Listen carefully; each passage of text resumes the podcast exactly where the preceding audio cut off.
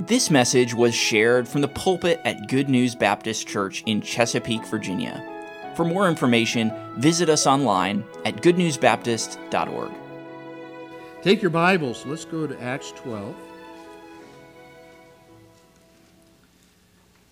And we're going to get there in a short while. We started the year in Psalm 2 with one of the most important why questions in the Bible for God's people. And I'm paraphrasing, but what I'm going to say, which you'll see on the slide, is really what the passage says. Why do the heathen, non believers, why do they rage? Why, why do they have riotous hate? And the peoples, that's plural in the Hebrew, why do they, the nations, the peoples, imagine vain things? And why are they stirred up by their leaders against the Lord? And his Messiah. Why, why is there such vitriol? Why such hatred for what is so good and liberating? Well, the answer is they hate the thought of Jehovah having any authority over their lives. We will not have this man to rule over us. Psalm 2 3. Here's their attitude Let us break their bands asunder and cast away their cords from us. God is looked on as some kind of an oppressor. And his liberating truth is restrictive and, and hurtful. I want to cast it off. But their rebellious, hateful acts are so ridiculous in comparison to who God is as he sits enthroned that he who reigns in the heavens laughs at their futile efforts to oppose him. Now, because of this, our response to the heathens' rage as we try to love them and help them, our response should be that of the early church, uh, who applied Psalm 2, by the way, to their situation in Acts 4. We're in Acts 12. When we get to Acts 13, we're going to see that they draw on Psalm 2 again. They're very aware of this second psalm. And here's what they say in Acts 4:29, and now Lord, behold their threatenings and grant unto thy servants that with all boldness we may speak thy word. That should be our attitude. We, we don't have reason to have any other attitude. All right, Lord, behold their threatenings. You're God, you sit enthroned. You laugh. It's ridiculous that, that they even think they can oppose you. But Lord, that's your business. Help us. Give us boldness that we, we may just continue to speak your word. I hope that that will be burned into our minds this year. I don't know what all we might face. Satan knows God's working here. He's not going to sit idly by.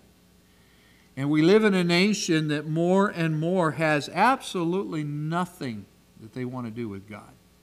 It just, okay, you know that.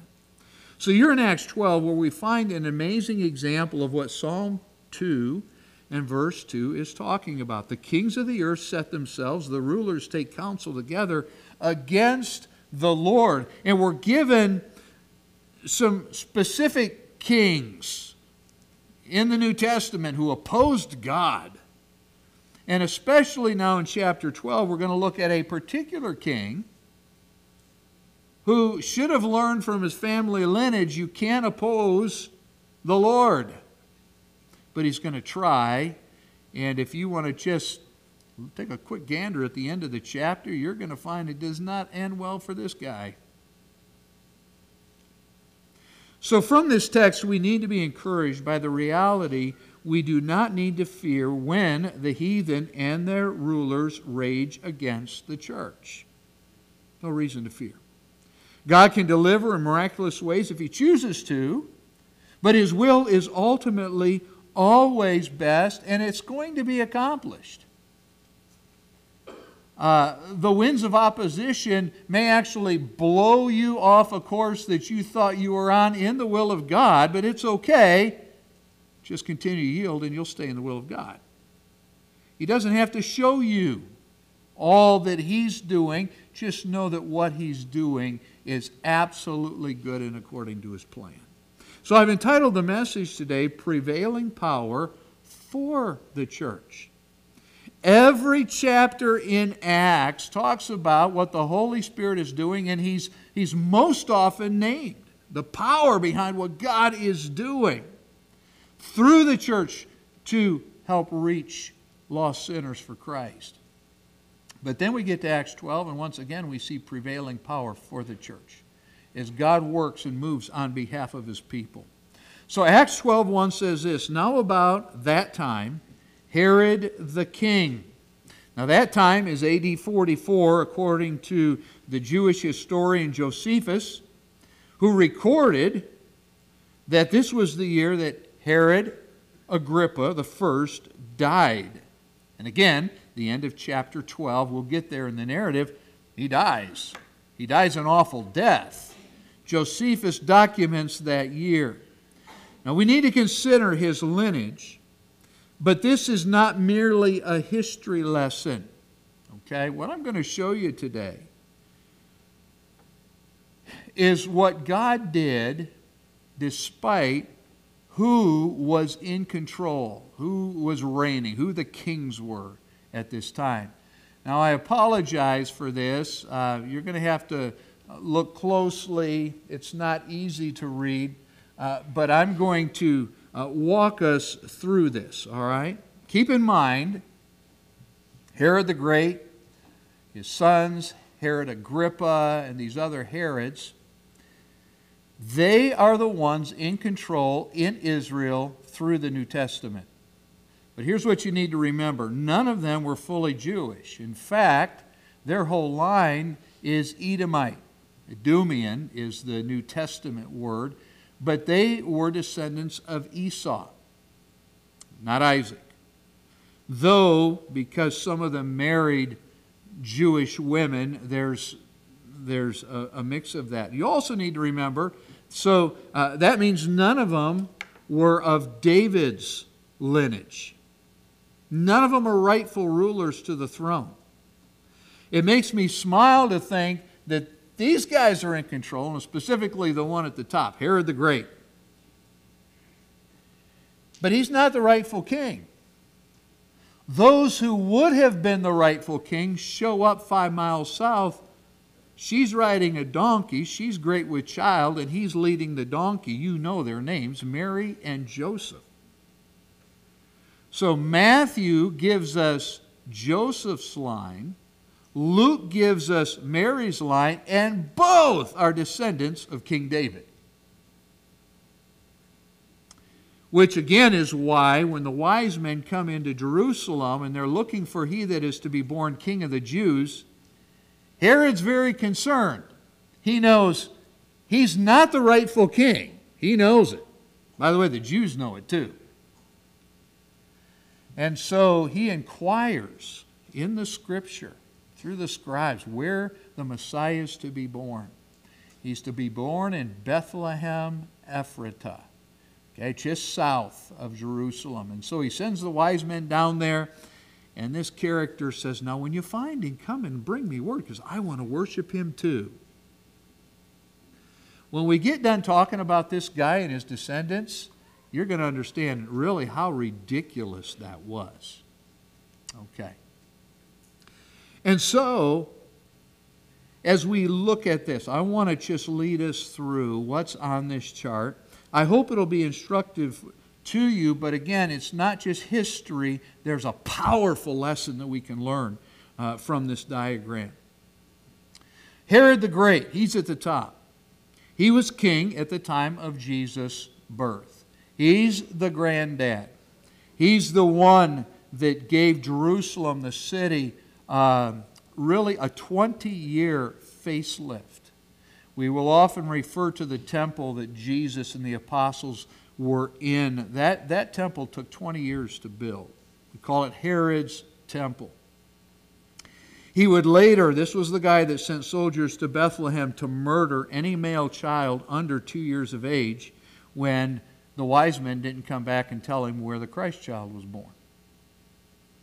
Now, what, what's that tell you about somebody that's willing to do that? You and I would have to admit there's no heart. There, there's no sensitivity there. This, this guy is brutal and he's full of himself. Well, that's exactly what he was. Now, he had four sons who have biblical notoriety. There were other sons, but the four sons are down below. Okay? I'm going to name them for you.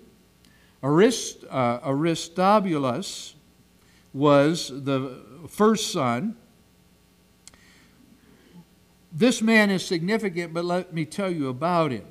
He and his brother Alexander were raised in Rome, not even raised in Israel raised in Rome and then sent back to Rome. When they got back to Rome to live with their father, Herod murdered this man after he murdered his mother.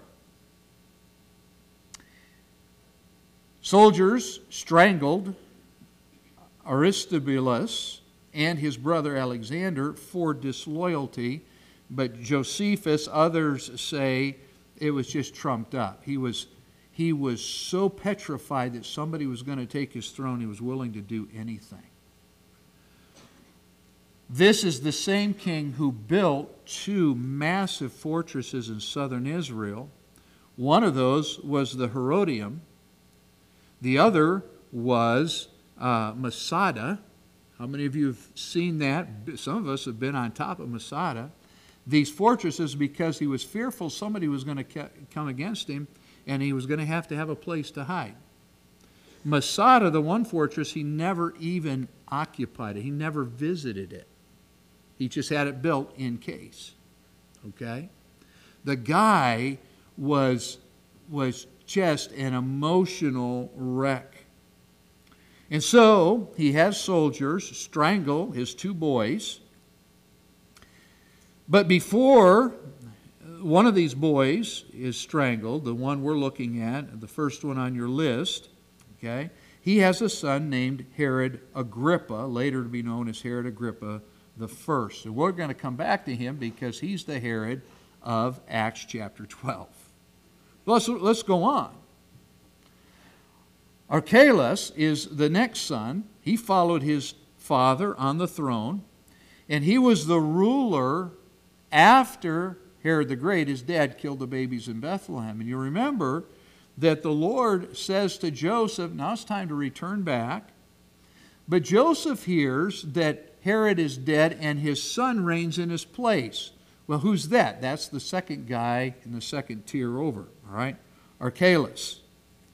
So when Joseph hears that he is king, he's fearful. And so he takes Mary and the Christ child back to Nazareth instead of going back to Bethlehem. He wants to be away from Jerusalem where this son of Herod is now reigning. Next to him, you'll see Herod Antipas.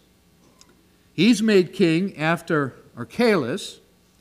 He's also put in charge of the area of Galilee. So he's got a larger area that he rules over. Hence the term, how many of you have heard the term in the New Testament, Herod the Tetrarch? It's this guy. But now he's got a greater area to rule. And so every other passage in the Gospels that references Herod is speaking about this guy. Again, second row, third guy over, Herod Antipas. He's the one that had John the Baptist beheaded because John spoke out against his sin. What was that? He stole his brother Philip's wife. Now you'll notice the fourth name over is Philip. He took his wife, Herodias. Now we'll come back to her. Pilate sent Jesus to see Herod Antipas, Luke 23, 8 to 12, because he finds out Jesus is from Nazareth, which is in Galilee. Oh, that's Herod Antipas's area. I don't have to deal with this guy anymore. And he sends him across the city to meet with Herod Antipas. Now, what happens when Jesus gets there? Well, Herod was excited. I hear this guy can do miracles. He's going to come and he's going to show me a miracle. No, he's not. He's not an entertainer. So Jesus gets over there, and Herod has all these questions. I would love to know what those questions were. Scripture doesn't tell us. But Herod keeps asking questions, and what does Jesus do? He's not going to give this man an answer. Jesus knows who this is. This is the man who beheaded his cousin, John the Baptist. This man is not the rightful king in Israel. Jesus is. Understand what's going on here. Herod is asking him questions, and this puppet king is asking the king for answers. Question Does the king have to answer? No, he doesn't. And he doesn't. All right? And so Herod and his soldiers mock Jesus. They put a robe on him. Now, it's a different robe that, than what Pilate will put on him later.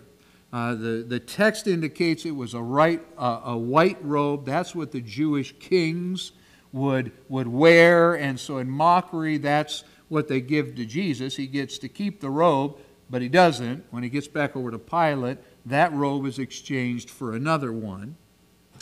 But Herod, the soldiers mock him, and then he's sent back to Pilate. Now, the fact that Pilate was willing to show deference to Herod these guys hated each other.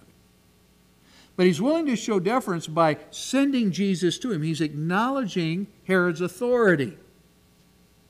And when Herod is done with Jesus, he sends him back to Pilate, which is acknowledging Pilate's authority.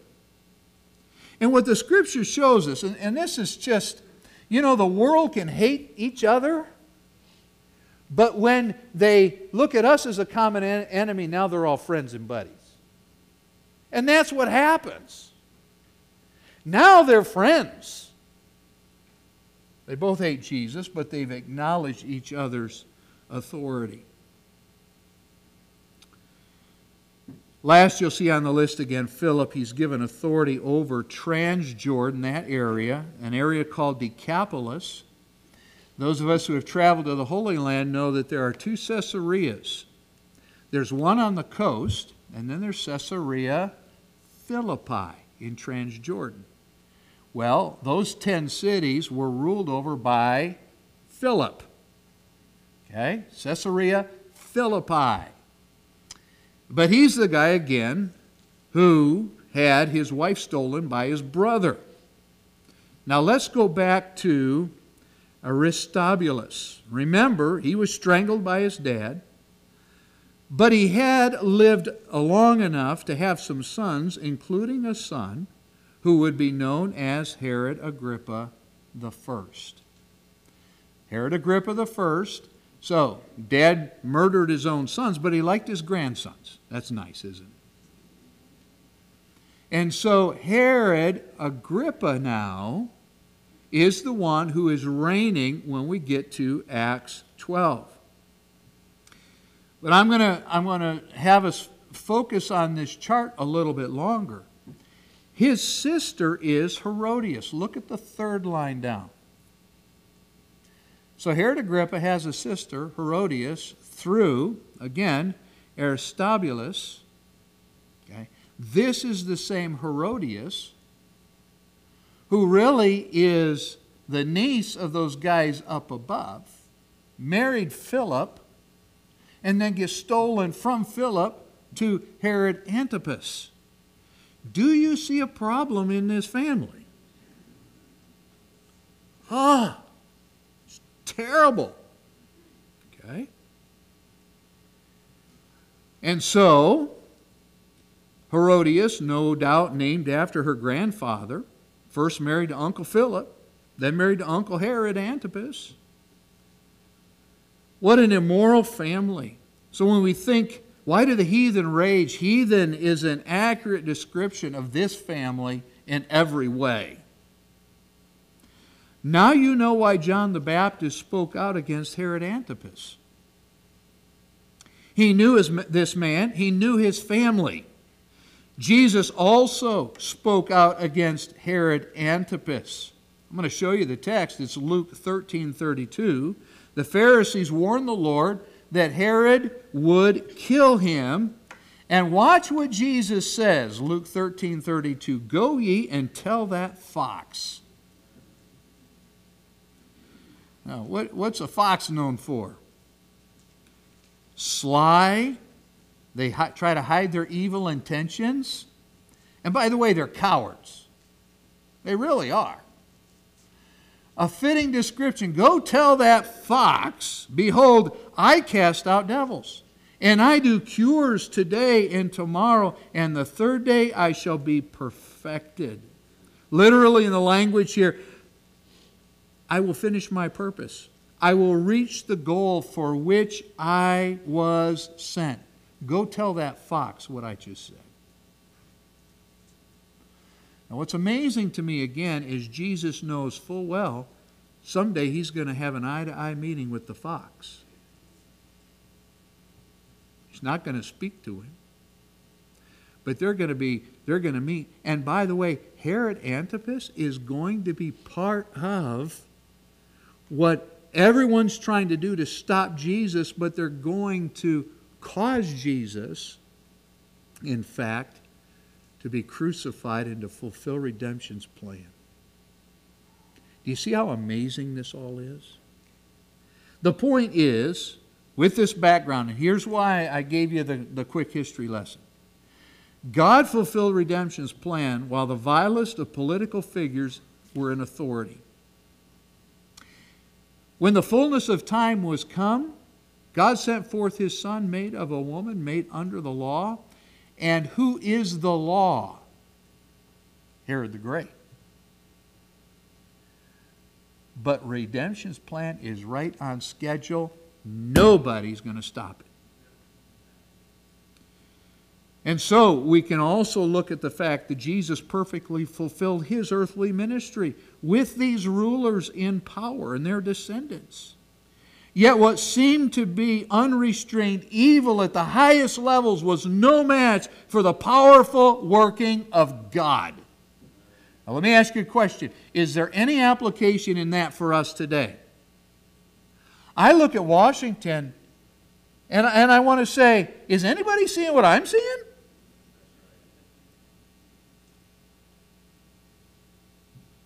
Well, there aren't a whole lot of people talking about it who should be talking about it. It's out of control. And so we as a church need to hunker down and, Lord, please come back. It's really bad. No, no, stop. It's always been really bad. And God grew his church. And he's doing it in America and all around the world. So, my church family, nothing has changed today, and we have nothing to fear. That's the application here. Now look at our text. Acts chapter 12. Herod Agrippa the first stretched forth his hands. Okay, that's a common idiom meaning he stretched forth to afflict, to harm the church, to vex certain of the church. So it was it was targeted. He had a very specific plan. It had just been over eight years since Stephen was martyred and Saul went on his murderous rampage. Eight years. After Saul's conversion, the church again was thriving, was spreading. Herod Agrippa, though a wicked man, did practice Judaism. They, they talk about this. Don't be surprised when, when wicked rulers try to appear religious. That was Herod Agrippa. Okay? Or uh, uh, the, the first. He practiced Judaism. He wanted to please the religious establishment in Jerusalem. And so, to do that, he targets specific individuals in the church. Now, look at verse 2. And he killed James, the brother of John, with the sword. And, and it just makes my heart sad. I want to pause and have a moment of silence. What's this saying? Herod went for the jugular. James was part of Jesus' inner circle Peter, James, and John. He and his brother John were the sons of Zebedee, the sons of thunder. Bible scholars, commentators talk about what, what that was even a reference to, but, but as, as we see snippets of their life, these guys were zealous about what they believed. And now Herod takes out one of these lights. He's the first apostle to be martyred, either by beheading, which the Jews consider to be a shameful death, so that's why they did it. John the Baptist is beheaded. Many believe that James was beheaded, but with a sword, he, he may have been run through. They just, in Herod's presence, they dispatched him. Luke doesn't tell us for sure here in Acts. But in Matthew 20, Jesus predicted his disciples would suffer death for the gospel just like Jesus was going to do. It should again bring us comfort to know that our Lord, who created us, gave us life, he knows when life is, will end for the believer and how it's going to end. In fact, when the scripture says, precious in the eyes of the Lord are the death of his saints, that's what it's referring to. Everything about that ending here on earth, we live eternal. But, but when our life is done here on earth, God is superintending in every detail of that. What an encouragement. What a blessing. But Jesus told his disciples, and they said, Lord, we're willing to die with you. And, and he said, are you, are you willing to drink the cup that I'm going to drink? Are you willing to be baptized with the same baptism? uh, referring to death that, that I am going to be baptized with? Lord, we're, we're willing. And he says, Well, you will. You will. It's fulfilled. Matthew 20 is fulfilled right here. Now it begins. What a comfort to know that our Savior already knows what our end will be, just as He knows what our enemies are up to always. Now, as the text unfolds, we'll see God is able to do with us whatever pleases him, just as he will do with his enemies whatever pleases him. I want to try to build our confidence in our God today. Not this isn't a pep talk. Look at what the scripture is saying. Here's our problem. We think we should know how all this is going to turn out. God doesn't promise that, and God knows we don't need that. I don't, by the way, I don't want to know. Okay? On this day, at this time, it's going to end this way. No thanks. But I'm thankful my God knows. I just need to be faithful and continue to serve Him. Christian, nothing in your life is random, it's purposeful which is why Paul could say to the Romans in Romans 8:28 and we know say it with me that all things work together for good to them that love God to them that who are the called according to his purpose. All right Herod isn't finished. Look at verse 3 and because he saw it pleased the Jews he proceeded further to take Peter also All right, he's, he's carrying out his plan. Then were the days of unleavened bread. So James died, and Peter is arrested at the very same time. The days of unleavened bread is a reference to Passover. We'll see that again in a little bit. For Herod, this was the best time to win points, political points, with the people. Remember, at Passover, Jews come from all over the Roman Empire, all over the world to be in Jerusalem. Great, great time to make a point. For the apostles, they were suffering at the same time their Savior gave his life for them. Now, verse 4 And when he had apprehended him, Herod had apprehended Peter, he put him in prison and delivered him to four uh, quaternions of soldiers. What that is speaking of is four units of four soldiers. So he arrests Peter and he puts 16 guards on him. Now think about that. This isn't Samson, it's Peter.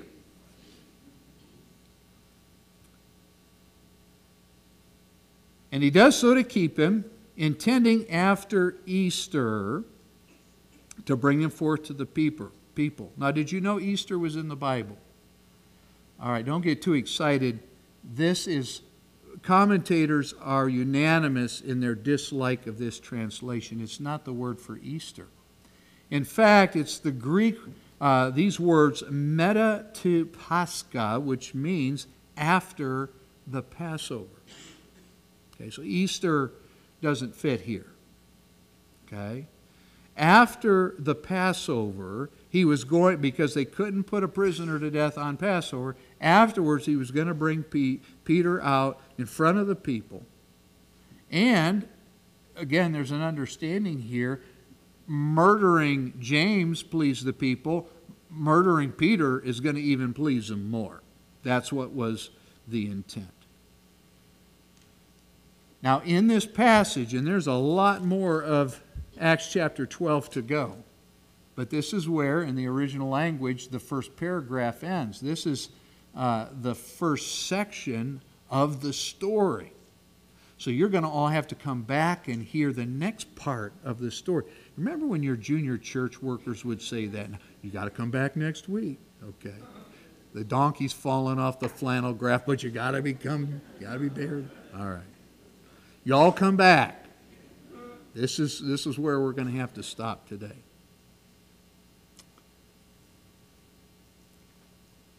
Let's review and let's bring this to a close. Herod Agrippa is a calculated politician using the winds of public opinion for his perceived advantage. But he also knows, and his family before him knows, that Jesus and his followers are, there's something unusual about them.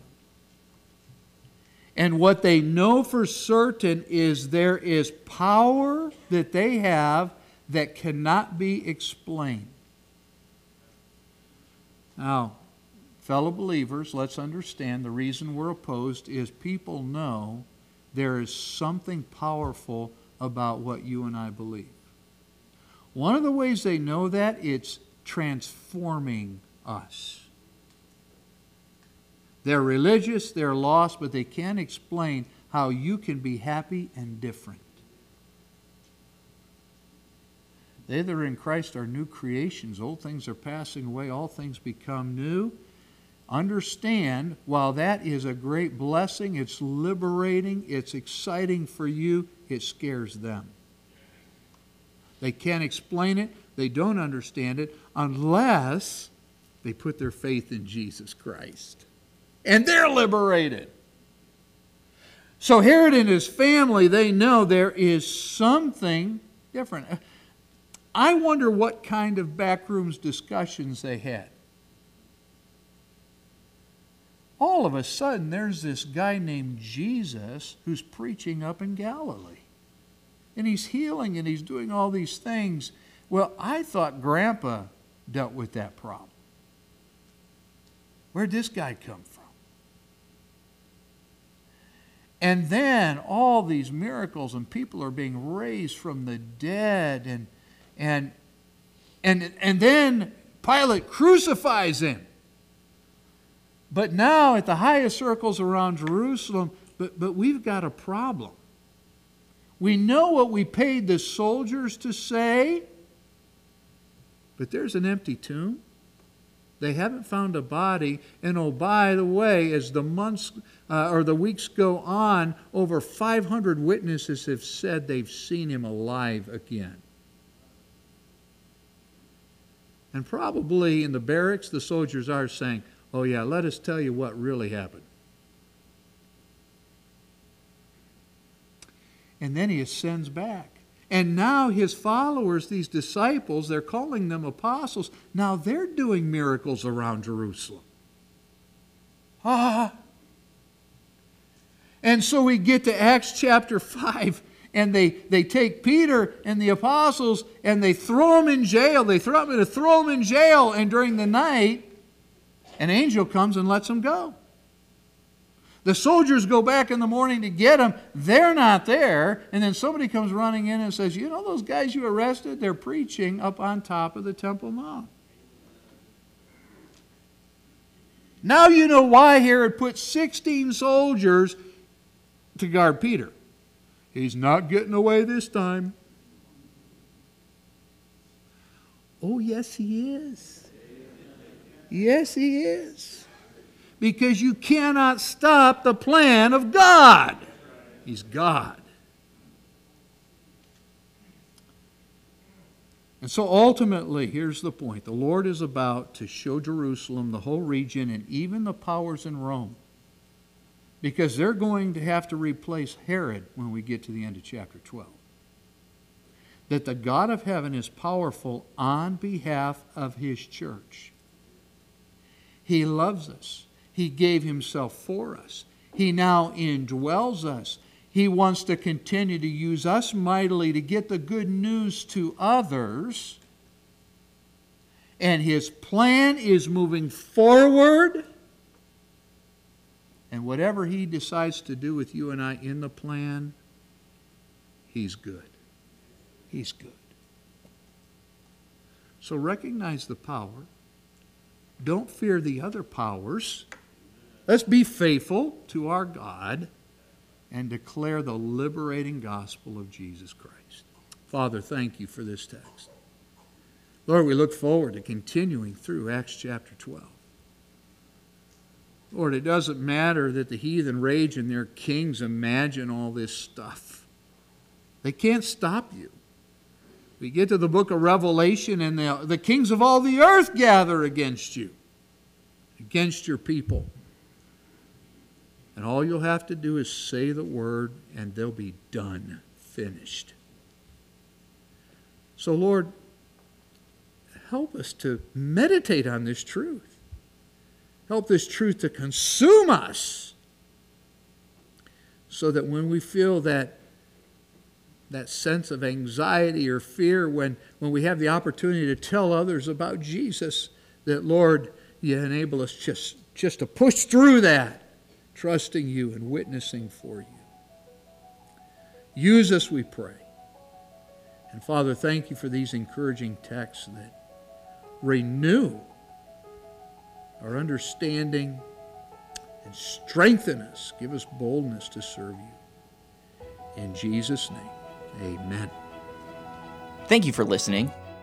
If you have questions about your relationship with God, or you would like to know more about the ministry of Good News Baptist Church, you can visit us online at goodnewsbaptist.org or call us at 757 488 3241. We trust your heart was challenged as you listened and we want to encourage you to share this message with others. May the truth of God's Word be your guide as you strive to follow Christ and make Him known to others.